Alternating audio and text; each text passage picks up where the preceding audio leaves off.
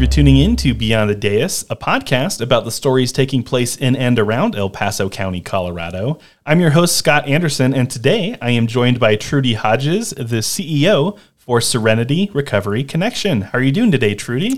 I'm really great. Thank you. Great. Thank you for having me. I appreciate it. Uh, so before we get started today, I wanted to quickly add that if listeners are interested in more stories about people doing good in and around El Paso County, or hearing from county leadership about local government priorities and how they operate, you can find additional episodes of this podcast on your podcast platform of choice. But let's get into things, Trudy. I was wondering if you could start by giving me a bit of background about yourself and how you came to be associated with Serenity Recovery Connection. Yes, um, I'd be happy to do that. Um, Scott, I have been in the nonprofit arena for over forty years, and um, many years ago I served as the executive director of CASA, Court-Appointed Special Advocates, and then I went on to um, do some uh, work with um, coaching other organizations and um, was a consultant mm-hmm. for about five years with other nonprofits, not only here but all over the country. I was also consulting with Springs Recovery Connection, which was the former name of this organization. And in that consulting work that I was doing, um, I just came to really love the mission of the organization. And when the founder, Kathy Plush, stepped down, um, she let me know in, in advance that she was thinking about stepping down, and I was really interested in just working for one agency again with mm-hmm. a mission I could believe in. So long story short, at CASA, the people we served who had abused and neglected their children, most of them had drug and alcohol addiction. Mm-hmm. And so I became interested in that population of people um, many, many years ago. Yeah. But also, briefly, my first husband was an alcoholic and an addict, and he died due to alcoholism. And so my heart has been with wanting to transform um, outcomes for individuals who have these addictions, which are really a disease. Yeah. And um, so when the job came open at Springs Recovery Connection, I really was extremely interested in working on this mission. That, that's that's incredible. Thank you for sharing that. So would you share some more background about Serenity Recovery Connection and some more of what that main mission is of the organization? Yes. Um, so the mission is to serve individuals with substance use disorder. Um, now we're really also working with people with uh, co-occurrence of mental illness and um, to provide peer coaching for those individuals to help them step into recovery mm-hmm. with the support of our coaches, and um, also to uh, work on community education and stigma reduction.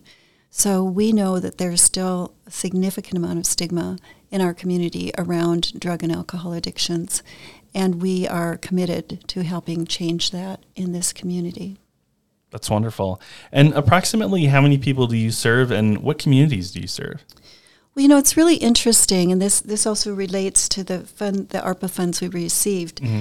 but um, we were serving about um, two thousand five hundred people, somewhere between two thousand five hundred people last year and two thousand twenty-two, and now we're serving three thousand five hundred people. Oh, wow. And we're just six months into the year. Yeah. So we've grown by a, a thousand um, participants in mm-hmm. the last year. The populations we serve are individuals from all walks of life. So we have people who just walk in our door every day, sometimes as many as ten a day. And we have people that are referred from treatment facilities, so they're getting out of treatment, but they need someone to walk beside the person after they get out of treatment, kind of bridging them back mm-hmm. into the community. Mm-hmm. And um, we also receive referrals from the hospital, as well as from other agencies in town, and from um, the courts. So we work very closely with the drug courts. There are um, seven um, courts that relate relate to drug addiction in our community, and we have a very close partnership with the Fourth Judicial District. Oh, very good. Very good. And can you talk about how important it is then, especially with all those relationships you have throughout the community, uh, for this organization to be viewed as one that the community can turn to in their time of need? You know, Scott, it's really critical um, that people can see us as a place that they can come to, a place that not only delivers hope, mm-hmm. but that does not have judgment or shame involved. Right. And so about um, last August, we purchased this building, and we call it a recovery community center, mm-hmm. and part of the ARPA funds helped us with this. The reason that we wanted to be in this building was to create a center where people could come to get the support they needed. And we kind of believed that if we built it, they would come, and that's exactly what's happened right. with the increase in the number of people attending. Yeah. Um, but the important part is that individuals need to know that there's a safe place to come and talk mm-hmm. about what they're going through and about their um, challenges around S U D without any judgment. Yeah. Everyone who works here, with the exception of me, is a person in long-term recovery. So we have thirty individuals on our staff. Um, all of them have had their own lived experience and are in recovery for a long time themselves, and they love walking beside other people who are trying to figure out how to deal with their addictions. So that's that's what we're about, and we want people to feel like this is a safe haven for them. Yeah. Yeah, that's amazing. What do you think that does for the individuals who come here to know that the people that they're working with, that they're that they're standing right beside, are people who have been through that journey before themselves? I think it makes all the difference in the world. Um, there's a lot of um, studies that have been done on what are, what we're called, which is an R C O, a recovery community organization. Mm-hmm. And um, we are an evidence-based organization, meaning uh, we have proven outcomes.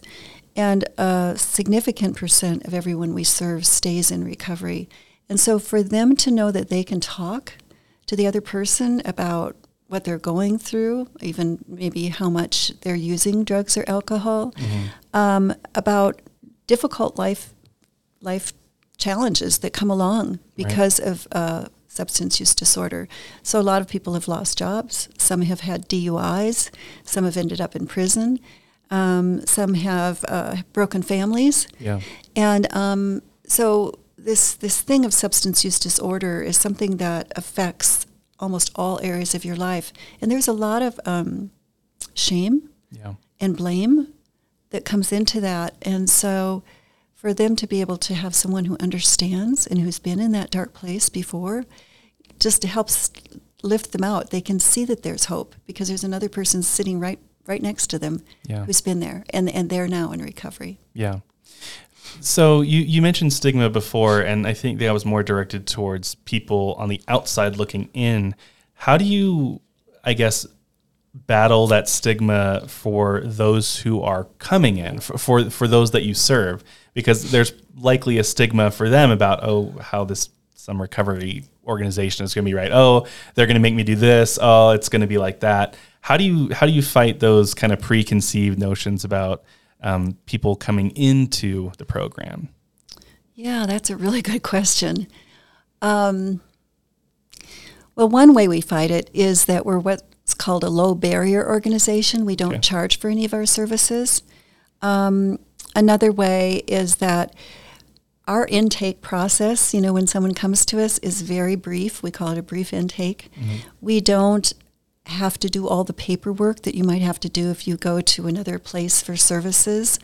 Um, we try to make it so that they're not we're not putting more hoops to jump through for every individual who comes here. And because right. we're a nonprofit organization, we're not governed by um, anyone who's telling us all the, the information we have to draw down, except we do have some grants that want to see some stats, some outcomes, sure. but it's not individualized. Mm-hmm. And so it's not put on the individual participant to have to jump through hoops and fill out tons of paperwork and you know, give away their social security number right. and all right. that good stuff. Yeah, no, no, that makes a lot of sense. So you've uh, you've briefly mentioned it a couple times throughout the conversation so far, uh, but after submitting your grant request to the county, Serenity Recovery Connection was awarded four hundred thousand dollars of ARPA funding. Uh, can you talk more specifically about what that money has gone to fund?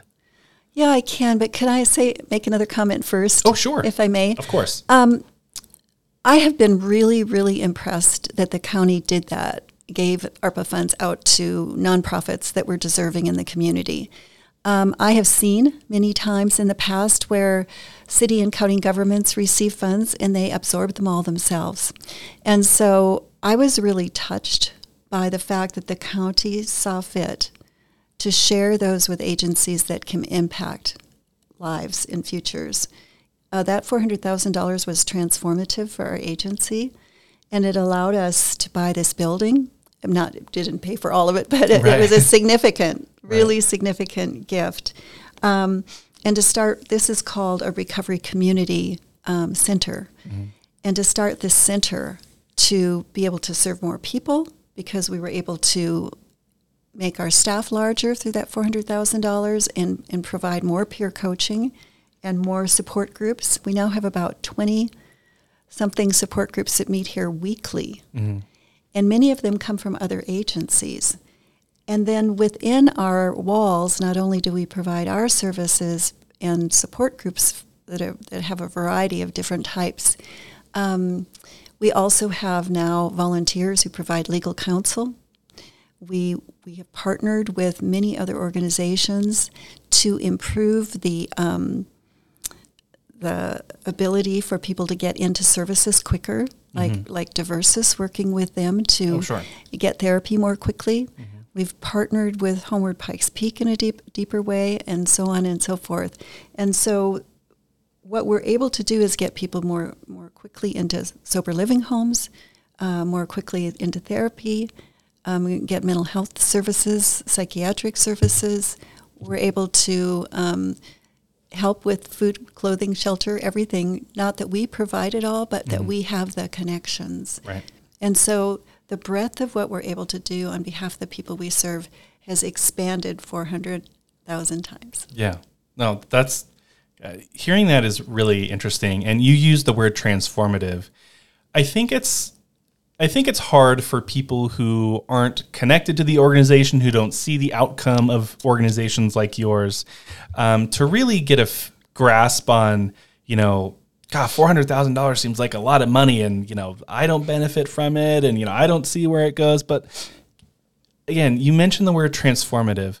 What does it do now that you're able to service more individuals and transform their lives? Like, what do you see on your end as how that outcome really is impactful for the community? Super good question, Scott. Um, if I may, could I tell a quick story? Absolutely. Give you an example? Absolutely. Um, there's a young woman whose first name is Melissa, and she was hospitalized um in um, U C Health Memorial Hospital due to drug and alcohol addiction. And when she was hospitalized, she was put on a special unit called the HOPE unit, um, which is for individuals like herself. But the reason she was hospitalized is her her um, liver was toxic, and she had um, liver disease mm-hmm. because of her use of alcohol. But she also, her organs were shutting down. And she was actually in the process of dying, young woman, about twenty years old. And um, her parents were called in and told that she wasn't going to live and that they were going to put her on hospice. One of our peer coaches was, we have peer coaches in the hospital every day of the week, mm-hmm. um, was in the hospital and went to see her in the HOPE unit. And she also had had liver disease. And she told the parents and Melissa that there is hope. You know, that she almost died four years ago, this this coach did, mm-hmm. from the same thing, and she made it. And um, they sent Melissa home on hospice, but we, the peer coach, and another coach who works with families, visited the family every week, sometimes more than once a week, and um, just dealt hope. Yeah. And um, Melissa survived, and she's now over a year um, sober. And she's now volunteering for our agency and giving back, and she's starting to work in the hospital, helping yeah. others. That's transformative. Yeah. yeah. But the other thing is, when we serve individuals who are coming out of jail or out of the courts also, they're individuals that are pretty much at their bottom in a lot of ways. If we can help them come into recovery, what that means is that they're no longer going to be using drugs or selling drugs if they have sold drugs in the past. Mm-hmm. But also, they're not going to necessarily end up with more charges and going back to jail and prison. So most of the crimes that are committed in our community are crimes that are related to drugs and alcohol. Mm-hmm. So if we can help people to be in recovery, they're not going to continue to commit crimes. Our taxes aren't going to be so great because we're not going to have to put people in prison. Mm-hmm. Um, we won't have overtax our courts. You know, it it, it makes an, a larger impact. It's like a ripple effect, right? Yeah. If somebody's not involved in drugs and alcohol, we won't have as much domestic violence. We won't have as much child abuse. And so, you know, it's it's it's hard because it's one person at a time. But when you think that we're serving three thousand five hundred people, and probably next year it'll be four thousand five hundred, right. you can you can see the ripple effect mm-hmm. um, of getting those people into a place of wellness where they're giving back to the community rather than taking away from the community right. and absorbing our resources. Mm-hmm. And so that's why it's so critical that these funds were used to grow an agency who can then um, help more people out of that really dark place. Excellent. So you've mentioned a couple of nonprofits during this conversation so far. Uh, Homeward Pikes Peak was one, Diversus Health uh, another. Uh, how has working with other nonprofit organizations in the area uh, benefited the programs that you're working on as a whole? Yeah. Um, we really believe in something called a collective impact model, which means that we together as nonprofits and, and even sometimes government agencies need to come together, as I said before, collectively, mm-hmm. working collaboratively and with coordinated services. Um, and so we work with um, about forty to sixty uh, oh, wow. nonprofits, somewhere in that range, in our community. We all belong to a larger organization called B H A C. It's, it's um, Behavioral Health Action Network. And we work together to look at the gaps in the system and how to create better um access to services. And all of us have to do with substance use disorder and mental health. And so we're working to improve the warm handoffs for people from one agency to another, because one agency can't do everything. And so I've, right. we've got to work with the mental health workers. We've got to work with the sober living homes. We've got to work with other providers of services that we, we can't provide. And so that that collaborative um vision or purpose has to be held by all of us, because we can't improve the systems unless we're working together. And it's a, it's a big part of who S R C is. And I spend a huge portion of my time as a C E O working on those collaborations. Very good. And are there any other programs that the organization offers that you feel would be important for listeners to know about? Yes. Um, Some of the programs that we offer is, I think I mentioned, um, that we work with the Fourth Judicial District's um, problem-solving courts, and we serve almost all of those courts. Um, we now have stood up a veterans program, so we work with a lot of veterans. Um, it's pretty common for some veterans to have problems with substance use disorder. Um, we also um, have a program in the hospitals, so we serve U C Health hospitals here in the region. And our peer coaches are actually in the hospital. They are, they're there in an office and, mm-hmm. and are there to um, be in the emergency room as well as the floors of um, Memorial Central Hospital. And we're also working with Memorial North and uh, Teller County Hospital. Um, we have a program that is a family program, and this is really important. Oftentimes family members are so damaged by their loved one who's using, and they get into just pretty unhealthy cycles because they're just overwhelmed mm-hmm. by the, the fear of losing the loved one or something horrible happening to them. And so the family program has offers classes every week. I think we have five a week where family members come and we help them learn how to love the person who has the alcohol or drug addiction, but how to set the boundaries that are needed, not only for the person who has the addiction, but also for the family. And we help the family learn how to take care of themselves, but also how to speak into their loved one. Mm-hmm. Um, oftentimes, they're just, the, the family becomes, um, there's a lack of words to even know how to talk to that yeah. family member who's using. And um, the frustration and the anger about the behavior kind of takes over. But we help them with the language and with the words to speak into their loved one, to encourage them. And um, many of our families, because of the change in the way they're working with their loved one, um, have had their loved one go into treatment or come here for services. And so we see that how families react to their loved one makes a difference. Yeah.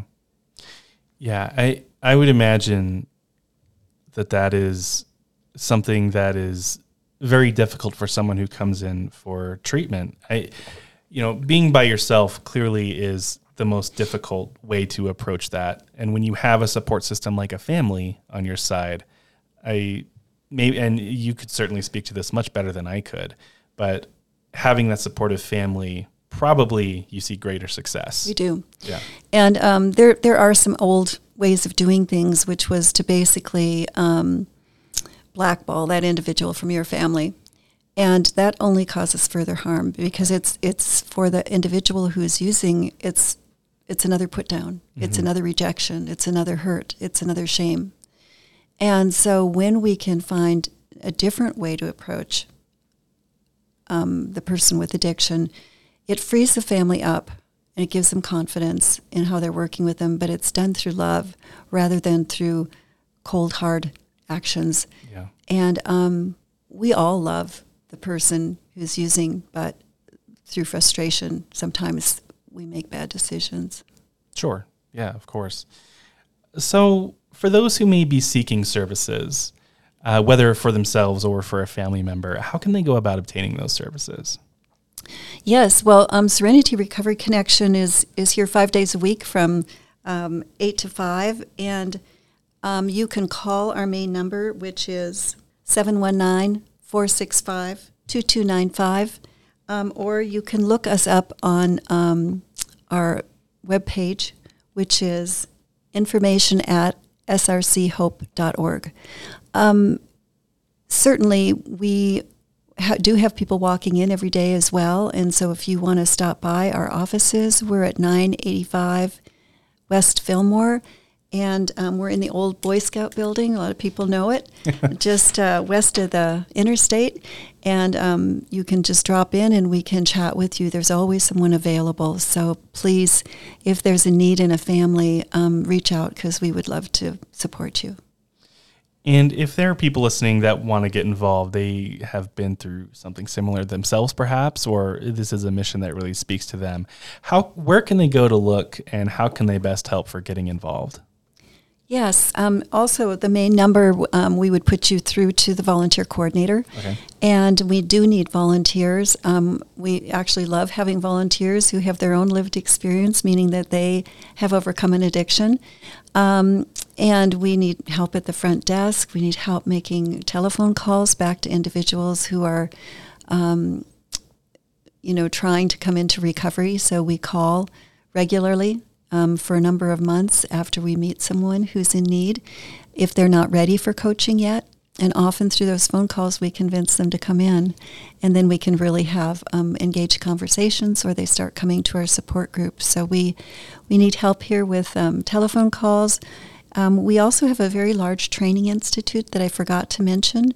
And so if people are interested in becoming peer coaches themselves, those job positions are now well-paying. And peer coaches are used not only here, but, excuse me, in other places like um, at Diversus, mm-hmm. and in other recovery organizations. And so it's kind of a new field that has evolved over the last ten years. And um, we train people to become certified as peer coaches on a statewide level.